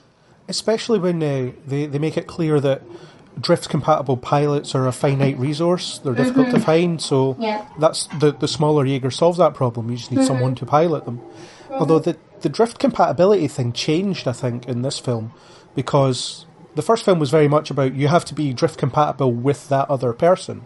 So in theory, everyone's drift compatible. They just have to find out who they're drift compatible with. I mean, yes. In this one, it's no, we're we're all drift compatible. It's you know the midichlorians. They have the midichlorians. No, no, no. I don't. No, I don't think so. I don't think so. This was about you know creating an academy in order to forge drift compatibility, like to to artificially create it. Um, and I don't think that that is necessarily in conflict with what we know about drift compatibility from the first film. Although there is the mention of um, finding drift compatible pilots is difficult, so Yeah. It does it's suggest that difficult to find them, so maybe Yeah. it's easier to bring in, you know, younger uh, recruits and then have them build strong connections from childhood, Yeah. so that then they can be drift compatible, perhaps all together, perhaps you know in different combinations. If they're all, you know, very if they're all very strongly connected with each other, like a strong emotional bond, like strong friendship, or you know, being part of a military unit. Yeah. That is also a very strong bond, and you know, like like an artificial drift compatibility. I thought that was actually a very interesting idea, hmm. which. I, you know, I was surprised that they hadn't thought of that. Suppose they didn't have the time during the war Yeah. to do that, so they had to find pilots who had the drift compatibility to start with. And yeah, that is a challenge. Yeah, there, there was definitely a sense of we've spent the last ten years thinking about this stuff. Well, Yeah. even if the writers haven't as such, but you know, it's the idea that yeah, we're it's a foregone conclusion that at some point Kaiju will come back, so we're going to make sure Mm-hmm. we're ready this time, you know, etc. But then, and then when they do come back, it's just after they've had their entire military operation just decimated, which is which is quite funny. It was quite easily decimated actually. Mm-hmm. Um, by a few drones, you know, they can't mobilize, they can't get into Jaegers quick enough apparently. Uh, yeah. But yeah, I see what you're saying about the drift compatibility thing. I just, you know, I, I kind of latched on to the it's hard to find drift compatible compatible Hmm. people. So I don't know. Maybe maybe there is a bit of both in there, but um, I think, you know, like, it's not mutually exclusive. Like, yeah, it's hard to find drift compatible people, therefore, how about we get these kids in and we make them drift compatible? yeah, Um, you know, like that doesn't necessarily negate what we already know. It just kind of builds upon it in a way that is perhaps unexpected. yeah. And there then there's the um, that's kind of where the family angle comes in, I suppose. If you force them to think of themselves as a family, Yeah, and they'll have more invested in one another, but yeah, Um, they don't tell you enough about the relationships between the existing kids, though. You know, you know yeah. that, That's um, true, and it would have been really nice to see. Yeah, they, you know that Amara can't drift with them easily because she doesn't know them. She doesn't that have that bond with them yet. hmm Although she can't even drift with the brain that they're keeping in a jar, Yeah, which you know. she can't even drift with with Jake. You know, it's she's Yeah. not she's not very good at it yet, and that's you know quite telling. I suppose towards the end, you know, it needs must, and so everybody just kind of Just gets on with it. goes for it. Yeah. it's like, well, we have no choice now. It's kind of like the it's the Herc, um, not not the Herc, sorry, it's the Chuck and Stacker Yeah. situation where it's like, well, it doesn't matter. I know who you are. I can drift with you just fine. It doesn't. it's okay. Yeah. Yeah. Plus, I suppose at that point they were all united in their common cause of, you know, um, killing those Jaegers. Yeah. And Jake had just given his really bad motivational speech. I'm not my father. I'm not a really good motivational speaker. Do you understand? Yes, sir. I think that you know, I, think that it would have been better if his speech had been, "I'm not my father. Mm-hmm. I can't give a good motivational speech." So get Let's the go. Jaegers. Yeah. Yeah. I really liked, um, you know, the canceling the apocalypse speech. I think was referenced a couple of times. Yeah. Um, and you know, I really liked that jab. You know, it's like, oh yeah, Stacker was a great guy, really good speechwriter. You remember the one about canceling the apocalypse? yes, we all do, Newt. It was amazing. Um, yeah, I quite, I quite liked, you know, the the self-referential kind of aspect of that. Um, Yeah. I think there was a lot more of it in this film. You know, it felt very much like, you know, as I said, like a 2018 kind of thing. You know, to to to jab at the first film in various ways and kind of you know make fun of the the outlandishness. Like part of why I like the first film is that it takes itself just seriously enough to to you know it, it basically make you convinced that this this world you know works. Yeah. Um, whereas this one, it, it it does kind of poke fun at itself and at the first film a little bit. Um, Yeah. not that it doesn't work, but it kind of breaks that spell a little bit. Yeah, and your point about 20, it being a 2018 film, I mean, we've both made comparisons to all sorts of other kind of blockbusters from Transformers to, um, well, I suppose the first one, which is unique in itself, and, uh, you know, Power Rangers, um, Independence Day 2, you know, that kind of stuff. It's the, you know, it, it does kind of borrow quite heavily from a load of other stuff. Yes, it joins it joins kind of an arsenal of existing kind of um, tropes within the blockbuster genre that I Yeah. think the first film kind of didn't have as much of. Yeah. Yeah. Or at least its influences were less familiar to Western audiences, I suppose, because of where Del Toro because of the. Japanese, yeah, because Yeah. of the Japanese influence, yes. yeah, which is you know makes it unique in itself. Mm-hmm. Uh, this one feels less unique, and it was it's interesting how quickly I kind of started to forget parts of it. I mean, the came out of the cinema and actually I had my heart set on four stars as my rating when I came Yeah. Mm-hmm. out, and then by the time I got home to write about the thing, I talked myself down to three stars. Same. Yeah. Yeah. like I was thinking about it as I was watching the film. I was like, oh, this is a four star movie. I'm having Yeah. a great time. Yeah. And you know, as I was making notes after, I was like, well. Actually, there's a few holes here and there that could Yeah. do with filling, and there's, you know, this and that issue that I have with it. So actually, more like a three star film if you actually think about it. However, it is a four star experience. Like, it's definitely a really fun watch. It's a really good time. Um, but I think it's it it has a somehow shakier footing than the first film. I think the first film is a solid, you know, it's probably a four and a half for me. You know, like I Yeah. just like I really like the first film, and this one not so much. Um, it's you know like the, the the smaller sibling, you know, who's kind of Yeah. kind of dinky. Yeah. So I, I mean, I've pre-ordered the Blu-ray, and I'm fairly sure I'll be able to put it on just at random intervals, just to enjoy it.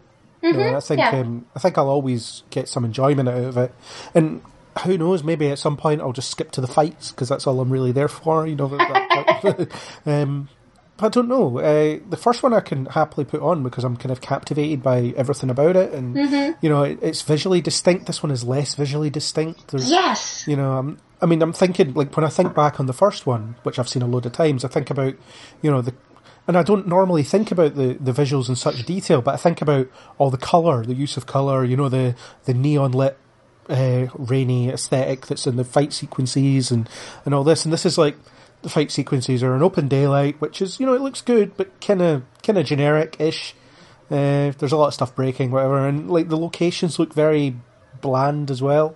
You know, there's nothing about the Shatterdome that feels real. Yeah, it's- it, it's just uh, do you know in. what it reminded me of? It really reminded me of Ender's Game, and I wonder if they use the same one. set. Yeah. I wonder if they use the same set for the Ender's Game Academy because like the some of the rooms felt like I I think they seemed really similar. Hmm. Uh, and I haven't seen Ender's Game in some time, uh, but I, I really once, thought yeah. yeah, I really thought enough. that it. Fe- yeah, well, the the thing with Ender's Game that's a that's a different conversation to have. Um, but it's it's it's you know I think somebody skimmed the book that it was based on and just kind of you know kept certain elements and then ditched what's important about the book, and that's why it was kind of forgettable by the end, Yeah. which is really a shame because it's it's a it's a classic science fiction book. Yeah. Um, but in any case, to go back to yeah the, the genericness of this film in particular, um, wanted to say something about the score, the the soundtrack. Now the first the first film has an iconic soundtrack. oh yeah. Um, you know, like it has that that Tom Morello guitar. Yeah. You know, the the Jaegers have their own melodies, their, their own motifs that keep repeating whenever the Jaegers come on. Yeah. Um, there's you know like like the battle the battle music is you know in itself like it's it pumps you up. You know, like it's actually quite um, quite powerful. Yeah. And then this one, I was listening to the soundtrack on my way back from the cinema, and it's so generic and forgettable. I can't tell you a single a single melody that stood out for me. Um, you know, and, and it's composed by Lorne Balfe, who is himself a pretty big name in Yeah. the soundtrack world, but he's no Ramin Djawadi, and you can tell, you know, like the, the the best musical moment I thought in the film is the return of the original Pacific Rim theme, which is remixed by Patrick Stump of Fall Out Boy fame. Oh god. Yeah, the Um, remix was terrible. I I thought it was great. I was like, ooh, ooh, this sounds this sounds like a like a Fallout Boy song, and that's because Yeah. it is. And like you know, it's like we we could have a Fallout Boy song at the end of the credits, but then we didn't.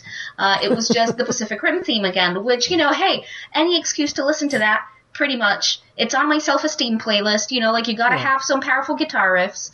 Um, it's great. Yeah, I wasn't uh, a fan of the remix. I didn't think it was. Mm. Um, I, I didn't think it was edgy enough. You know, I really like how. Um, I don't know, edgy is the best word I can think of for it. But Hmm. the, you know, the the theme in the first one, it does sound very kind of dangerous and uplifting. Whereas that one, it just sounded like, yeah, whatever. You know, it's kind of I, I thought that it blended like because i've listened to it a couple of times you know outside the film it blends the original theme with Yeah. like these electronic sounds that are definitely more 2018 like they're Yeah. very current and that I think ties into what we said at the very beginning of the podcast about the demographic skewing younger Yeah. um, the, the idea that even the music is very much, you know, c- modern contemporary stuff, uh, synthy, poppy. It has a lot of like kind of a kind of a hip hop beat to it, Yeah. um, kind of like an electronic like uh, uh, slant to the sound, which the original film definitely does not have. Um, you know, if the original film targeted people in their twenties, in their mid and late twenties, I would Yeah. say, um, this film targets teenagers, like under twenty Yeah. and and the sound of the film, including you know the the soundtrack and the the kind of like poppy electronic theme, definitely factors into it. I think. Yeah, but they had an ch- opportunity to make this franchise sort of musically distinguishable with the kind of heavy metal sound in the first one. Mm-hmm. yeah. And, you know, it it, it fits wonderfully. Uh, Yeah. Whereas in this one, it, It's a yeah, big shame. Yeah, I can't It's a big, of. big shame that it doesn't. Yeah, and and as you said, um, you know the the design of it, you know the cities and the and the Jaegers and the Shatterdome, you know the sets, you know with with the kind of genericness of the soundtrack itself, like it all just kind of creates yet another blockbustery type look, Yeah. which you know is is a step away. It's a few steps Yeah. away from what made the original uh, the original really badass. Yeah. Um, and that's a shame. It's a, it's a big shame. Um, but it just shows how talent can make something, you know, something that shouldn't necessarily work work really well because Mm. yeah, you can you know, really tell this isn't yeah. Guillermo del Toro. Yeah, you 'cause, can I really mean- really tell. what what you had was one of in the first one was one of the best um, one of the best visual storytellers out there making a pretty generic Mm-hmm. action film, you know, and and him taking his hand to it elevates it to something that's far more memorable than it ever really should be. Yeah. Whereas this one, you've got Stephen S. DeKnight, who, having directed only TV in the past, you know, the TV directors don't tend to, certainly on network television, which is other than Daredevil, which is where he kind of got his experience. Every episode has to look the same, mm-hmm. you know, because it's it's the same TV show. So therefore, what you've got is a production team that are making a TV show every week, doing most of the work, and then the director, I guess, handles the performances or different little choices here and there. Um, and I think maybe he doesn't know how to be a visual storyteller Mm. coming into this film, so he just makes what he knows and, and just makes something that's like, yeah, anyone could have made this. You know, it Yeah. feels like it just feels Truly. like you could have just given it to anyone; it would have been exactly the same. And I, I feel think the same yeah, about I think that's what happened. yeah, they did kind of give it to anyone. Sorry to say, you know, unless Yeah. it's Del Toro, it you know anyone else would have come in and made pretty Yeah. much this movie. Yeah, I mean, even if you look at you know the Transformers movies, you can tell they're Michael Bay movies because Michael Bay is distinct. Whether you like Right, that yeah. distinction or not, he is very distinct. You know, all of his films have a distinct look to them. Um, sunset all the time. You know, his sunsets last hours, for instance, because that's what he likes to shoot against. Um, and uh, if you think about Spielberg's Jurassic Park versus Trevorrow's Jurassic Park, there's no comparison. You know, the the Trevorrow one looks bland and uninteresting, whereas the Spielberg one is, you know, it looks great, and uh, it's it's a good showing of that. That's what talent can do to a film. You know, and I think this franchise, as it is now, because there's two of them, has proven that. Uh, it's all about, it can be all about the talent you put behind the, the camera to make the thing. yeah, Because the script itself, I mean, I wonder if Del Toro had made the script, it would have certainly looked a lot more interesting. Hmm. yeah, yeah, absolutely. Yeah, just a thought. I mean, I know I don't know an awful lot about how how these things come about, but you know, you can tell certain when certain films are made by certain people. Yeah, as a, as a viewer, and definitely, you know, it does have to do with the creative team that Del Toro likes to work with as well, not Yeah. just himself, because he's not going to design absolutely everything about this film. You know, the No. cinematographer comes into play, the production design, all of these things. Um, He and definitely touches all those points as well. Yes, and his Yeah. aesthetic does does influence the general look of the film, of course. And yeah, him being just a producer on this definitely makes a difference um, in terms of that. Like you can you can definitely tell visually um, that it's just it's just not the same. Uh, and that's something that I suppose we we ex- expected. Uh, we both we both kind of voiced that in the first podcast. We both said, you know, uh, I don't know about the look of this one, and it's it's and it's true, you know, like it does it does very much, um, you know, lack that distinct feel that made the first one what it was, um, and yeah, it is it is a bit a bit of a downgrade, um, yeah, Yeah. Although, I do want to see more from this franchise. You know, this hasn't put me off at all. yeah, I'd Um, watch I'd watch more of this, absolutely. Although, if they're going to go into the, the alternate universe, we really need Del Toro visually bringing that to life. Mm-hmm. You don't want just anyone doing that. Because you get a glimpse of it in the first film, and it's interesting because I watched the director's commentary long ago, and he was talking about how, you know, he uses colour and lighting to convey a world that's dying. And and when you think about it, you know, it's it's one of those um, visual things that you you don't really think about, but when you you know it's when you see it, it does look like it's dying, and, uh he kind of put it into words for me. I was, but there is a mm-hmm. kind of bleakness to it, you know. The and it's obvious, or the very Yeah, least, yeah, it looks course. different to the, the rest mm-hmm. of the film. So, I mean, what's it? Yeah, what's it going to be like when they go there? Obviously, they'll have to flesh it out because you don't see much of it. So, mm-hmm. are they just going to get there and it's going to be a generic rocky planet with purple sky or something like that? You know, like I'm thinking about Fantastic Four here or Fant Four Stick, where they go to the other planet and it just looks like crap. You know. Yeah. Uh, I don't know. I mean, we may never see this film, um, but it could just be CGI backdrop, alien planet, generic alien planet thing. Hmm. Yeah. Unless it's just at the end of the film they go in or something. I don't know. We'll see. I mean, I really wouldn't want to speculate now about where they'll take this because who knows? Maybe they'll have a brainstorming session, come up with 40 ideas, and then use all of them. Yeah, but the the sting does suggest that. Yeah, we're going in. We're we're following you. Yeah, yeah. yeah. It'd be interesting to see. Um, it'd be interesting to, to, to see what they will do, you know, in terms of we've just been on the defensive as as Earth. You know, we've we've built these robots and fought them off, and you know, like we have not been on the offensive Yeah. at all with this with, with this, this alien war thing. And you know, what what are they going to build? How are they going to fight it?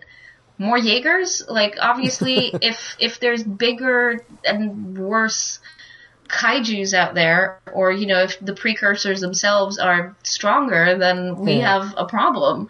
Um, but yeah, that's that's a, I suppose a headache for a different team to figure out.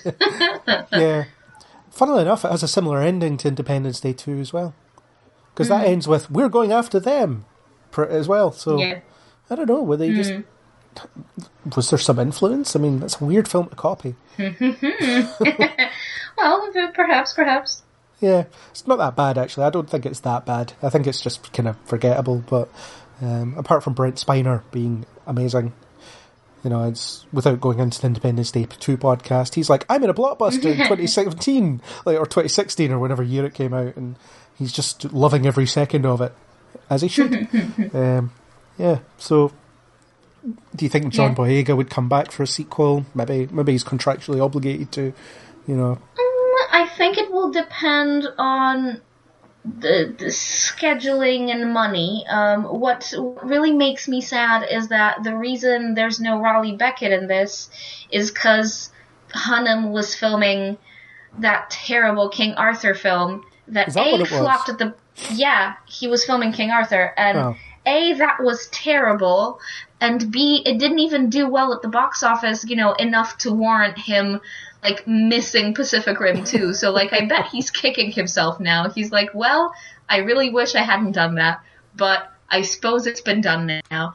Um, it's it's it's a shame. It's a real shame that you know King Arthur, King Arthur, come on. Anyway, um, don't don't get me started on that. I'll you know that's a different podcast entirely. Um, I haven't seen it, Yeah. Oh, neither have I. I've seen I've seen bits of it, and it's so bad I don't even want to. It's you know, ugh. Anyway, um, yeah. Ultimately, with with John Boyega, I hope that you know, w- w- whatever other obligations he picks up in the meantime, because who knows how many years they'll take making the next one. You know. another eight Um, years. Yeah, Yeah, who knows, you know? Yeah. I'm I'm not I'm not fully expecting any of this to take a short time. Um, and if in the middle of all of that Boyega picks up other projects, we'll see what happens. Um, I hope he sticks around because I think he can carry it. yeah. Um, and he's really fun to watch, and I did like his character. Um, we'll I see. wonder what role Charlie Hunnam would have had in this hypothetical version. Uh, You know, it would have been a very different film because he doesn't slot into any of the characters that you have. Hmm. You know, unless he's the marshal and gets killed. You know, at the point that marshal gets killed, you know, the the marshal. Hmm. I can't remember his name. He's just you know, The Chinese guy? Yes, I don't remember his name either. he gets killed right after he says the words Pacific Rim. Though it's almost as if the the drones were like, nope, nope, that's it. You, you have to die. You, said the, the title of the film. yes. Yeah, the, I guess that's the only role he could have been in, though, is is the marshal type role because him still being a Jaeger pilot, you know, I suppose you'd have to have Mako there, and then You, you No, I don't think so. I, I, you know, I, I was trying to think the entire film. I was like, where is Raleigh right now? If he is alive, he Yeah. is not involved with the Pan Pacific Defense Corps because he's not there. Yeah. He, um, you know, I mean, he has been known to drop off the grid. Like, what would lead him to drop off the grid? Yeah. You know, yeah, he's he's just kind of like you know living a vagrant life somewhere. Like, what's you know what could possibly have you know perhaps you know him him and Mako maybe had a fight or like they're not they're not getting along for whatever reason. Like I can't I, I can't think of what you know would be a justifiable reason for him to not be there. Yeah. Um, and that does bug me. Other and being if- dead, of course. Unless, yeah, ex- exactly. um, you know that I'll I'll accept, obviously, but if you know if he's alive, I just don't understand uh, why he wouldn't be there. Um, you know, it's it's a pretty big thing to be missing. Yeah. Yeah, I don't know. Yeah. He we'll see, I suppose, what they yeah. decide to do in the third one, if there is a If it ever one. exists. Yeah. Yeah. If if not, it's a it's a fan fiction with cardboard boxes that we're making. Yes, seriously, that's that's what I'm picturing. I'm just picturing Raleigh like just like not giving a toss, you know, he's just somewhere like maybe on an island, maybe it's not a cardboard box, maybe he's, you know, living his best life Yeah. somewhere else. No, no, meaning if in they the don't make a Caribbean. if they don't make a, a third film, then we will do a fan fiction version where we use cardboard boxes as Jaeger suits. I would watch that. After after making it, you would watch it. Yeah, yes. Yes, I would make that like- and then watch it. yeah. It'd be the Swedish version of, of Pacific Rim, I suppose. yeah, it'd be cool. Very Uh, low tech. Yeah, low tech is is fine. It, be make, it'd make up for it in story, of course. yeah, so I don't think there's anything else to say about the film. I mean, Yeah, yeah, I've, else to say I've covered, no, I've covered all of my notes. That's everything that I have thoughts on. Yeah, uh, I don't have anything else. I mean, yeah, covered An most of the interesting note on fan fiction, um, apparently, um, Charlie Day, uh, in the downtime between the two films, has been reading Newton Geiszler fan fiction and using it as inspiration. And so, that, you know, take that and, you know, chew on it, I guess. Yeah, I don't. I'm not even sure what. Yeah, that, that that must be a weird thing for an actor to read fan fiction about a character you play because a lot of time that's not a can of worms you want to open. and yet I'm I'm kind of I'm like really positively surprised by this by this revelation you know? Like here he is you know like actual professional actor and he's like he I think he said you know that he was thankful for the people who like have been producing content this entire time Yeah, um, about his character, and you know, it's if there's anything to say about fandom is that you know often there there is a very cohesive vision that emerges within a fandom about a character, Yeah. and so everyone ends up kind of writing the character the same way, yeah, and that's you know th- th- so interesting that he would you know read that, see it as inspirational, and go yes, you know, like that's great, like that's how I'm going to play him. That's awesome to me. That's that's really great. yeah. Except from all the the outlandish slash fiction that moves things around just so that certain. Oh no, he actually he actually said that he uh, read Newton Hermann fan fiction and that he that's how he played it. He played it that you know that was a thing. Yeah. Um, I want to go back and watch the film again now and see if that is in his performance. Like I just really yeah, I want I want to see it. but that's just me though. I'm Yeah. I'm Well- there for that kind of thing. if we want a third one, we have to go and see it ten times each. You know, like just everyone who likes the Pacific Rim franchise, even if you didn't like this one as much, if you Yeah. want more of it, Give it as much as yeah yeah as much as you can. yeah. Uh, those with unlimited cars, just book screenings and go. Don't go. Fine. you know, you inflate the box office as much as you can, and there'll be more of it. Buy the Blu-ray. You know, it'll be like the the Firefly campaign. Where, where everyone was buying ten copies of the blue the DVDs Yeah. just to just to try and get it back, but Whatever works. yeah, it, it worked for that. So got it, got it a film. Yeah. So fair enough. Yeah. Um, it's all good. So yeah, uh, I think we've exhausted this film as much as possible. Um, more depth than it deserves, perhaps, as a discussion. but Perhaps, perhaps. But I don't know. I think it's been worthwhile. Uh, it's, a, it's a franchise, and I can now call it a franchise that, that I like. So, um, oh wow, the budget was 150 million that's that's sizable. according to IMDb. It's like wow, that's weird for a modest success, a sequel to a mo- film that was a modest success. Yeah, fair enough. Uh, I don't think it's making that back very anytime soon, but we'll see. Mhm. Yeah. So, do you have any wrap up thoughts to to leave on other than Charlie Day reading, reading Well, ultimately, explicit fan fiction? ultimately, I'm gonna say, you know, I had a good time watching this film. You know, I know that we did rip it to shreds a little bit. Um, over the course this of podcast. yeah, over the course of this podcast, you know, we we did we did kind of find perhaps a few a few more holes than than we we originally did while watching the film. Um, I'm gonna say, you know, it's a good time. It's fun. It's you know perhaps generic, perhaps you know a little forgettable, but you know there is a time and a place for films that you know are good for those two hours that you watch them. So Yeah. you know, this definitely falls within that category. It does build on existing mythology and world building and character quite nicely. Um, yes, th- there's a lot more they could be doing, and perhaps they have the intention. Perhaps there will be more expanded universe stuff. Who knows? I'm into it. I'll Yeah. I'll read the the expansion novel. I'll read the the comic books. I'll you know yes, give me. I'm I'm game. Um, but yeah, ultimately yes, it is it is worth watching. Uh, it is worth owning. It's you know as you said you know you can put it up in the background you know on a day that you just want some entertainment. That's Yeah. fine. Um, yeah, overall I had a good time. I'm the same. I had a good time with it. It's it's good fun. It's a good time at the movies. You know, it's it does feel like a cinematic experience. You know, it's um, how many of those films are you thinking? uh, Can you think of where you go to the cinema to see them, but you think I would have probably liked this better if I was sitting at home.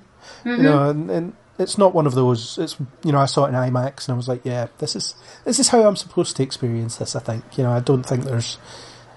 Uh, I don't think you would get the same out of it, even watching it and uh, just watching it at home or whatever. I think it's Yeah, It it's be seen definitely the- worth seeing in the on the big screen for sure. yeah. So and it's kind And the a graphics, the graphics are next level. They're so Yeah. good. and it's I guess it's almost a bit of a palate cleanser before we hit the the big blockbusters of the year. You know, you've got your Yeah. you've got your Avengers coming up, you've got Star Wars coming up. You've uh, you know, no one gives a crap about the solo film, but um, or at least I Yeah. certainly don't. You know, That's no, that's true. I don't I don't know anybody who seriously does. So yeah. yeah, yeah. So no one gives a crap about that. But you know, you've got a lot of big films coming up, and it's almost a bit of a. It's it's a nice little introduction to that. You know, here's a nice breezy one to get you started, get you into the high octane action fueled stuff. Uh, you know, maybe maybe we'll give you the smarter one with Avengers next month. Who knows? I haven't seen it yet, so who who knows? But maybe that'll be a better. Maybe that'll be a kind of wow that blew my mind, and it was actually really thought provoking at the same time. So uh, who knows? We shall Who see. knows? Yeah. So yeah, good start to the blockbuster season. I think it you can almost count it as the start because I mean there've been other blockbuster A things, but not really. Um, you know, A Wrinkle in Time, I suppose, is considered a blockbuster, which is I like- suppose, but really in the in the shadow of Infinity War, I think everything else kind of cowers next to it right now. yeah, definitely. And Ready Player One, uh, never mind. I haven't seen it yet. I was going to go see it today before Pacific Rim, but then I was like, actually, I don't really feel like it. I've read the book and I didn't particularly like it, so yeah. Yeah, like I'm I'm not expecting to like this film either. And after hearing what you had to say about it as well, I'm yeah not super keen. Uh, there could be a Ready Player One podcast relatively soon. I don't know. Depends Hmm. on time. There's not enough time for everything I want to do. But yeah. so yes, uh, so thank you for drifting, um, drifting with me for this possibly final Pacific Rim podcast. The, the final one we We'll ever do. see. Yeah. Uh, well, if there's no more of it, you know, we'll just come Yeah. back and talk about the first one again. Just I, as I said before, I'm down. here's another two hours about the same thing. And surprisingly, the conversation doesn't overlap somehow. you know? so yeah, uh, thanks for thanks for drifting and thanks for honouring the legacy of this franchise.